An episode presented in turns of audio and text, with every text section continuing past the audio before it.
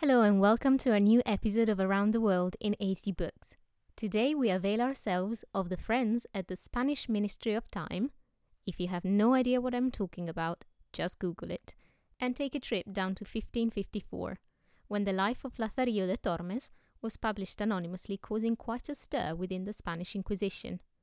The novella founded an entire genre, which we now know as the picaresque novel, from the Spanish word pícaro, meaning rascal and it is this rascal that we are meeting today, in the words of the novella's first chapter.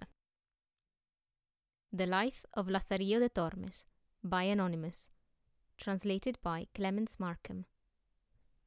Chapter 1 Lazaro relates the way of his birth and tells whose son he is. Well, your honor must know, before anything else, that they call me Lazarillo de Tormes, and that I am the son of Tomé González and Antonia Perez, natives of Tejares, a village near Salamanca. My birth was in the river Tormes, for which reason I have the river for a surname, and it was in this manner.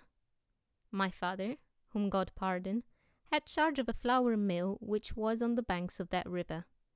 He was the miller there for over fifteen years, and my mother, being one night taken with me in the mill, she gave birth to me there so that I may say with truth that I was born in the river.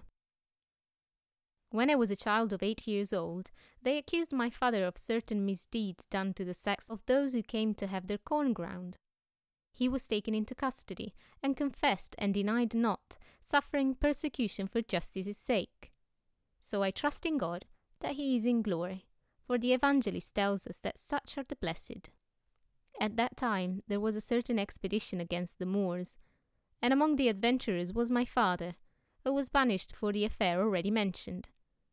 He went in the position of attendant on knight who also went, and with his master, like a lawyer's servant, he ended his life.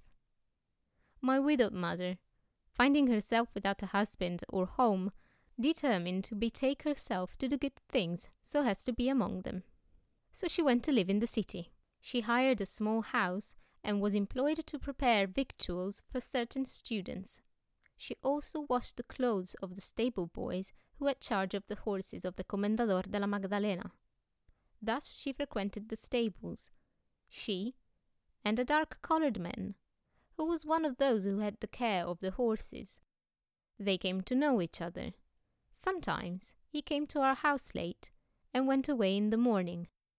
At other times he came to the door in the daytime with the excuse that he wanted to buy eggs, and walked into the house. At first, I did not like him, for I was afraid of his color and his ugly face. But when I saw that his coming was the sign of better living, I began to like him, for he always brought pieces of meat, bread, and in the winter fuel to warm us. This intercourse went on until one day my mother gave me a pretty little brown brother whom I played with and helped to keep warm. I remember once that when my stepfather was fondling the child, it noticed that my mother and I were white and that he was not. It frightened the child, who ran to my mother, pointing with its finger and saying, Mother, he's ugly. To this he replied, laughing. But I noticed the words of my little brother, and, though so young, I said to myself, How many there are in the world who run from others because they do not see themselves in them. It was our fate that the intimacy of the Zaide, for so they called my stepfather, came to the ears of the steward. On looking into the matter, he found that half the corn he gave out for the horses was stolen, also that the fuel, aprons, pillions, horse clothes, and blankets were missing, and that when nothing else was left, the horseshoes were taken. With all this, my mother was helped to bring up the child.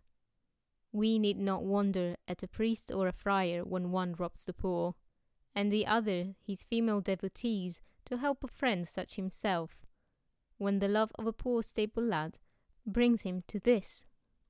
All I have related was proved, because they cross questioned me with threats, and being a child, I answered and let out all I knew from fear down to certain horseshoes which, by my mother's order, I sold to a blacksmith. They flogged my unhappy stepfather and put my mother on the accustomed penance as a punishment. an order was given that she was not to enter the stables of the Comendador, nor to receive the flogged in her house. The poor woman complied with the sentence that she might not lose all, and to avoid danger and silence evil tongues, she went away into service. She was employed in the open gallery of an inn, and so she contrived to rear the little brother, though suffering from many difficulties.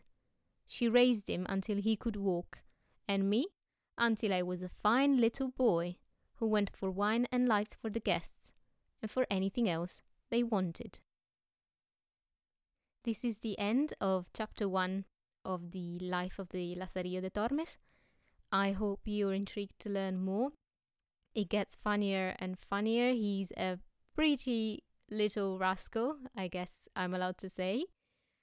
As usual, I remind you that if you have any recommendation, please, please write to us at libraries at norfolk.gov.uk with the subject Around the World in 80 Books and we'll make sure that we read your favorite classic in translation soon.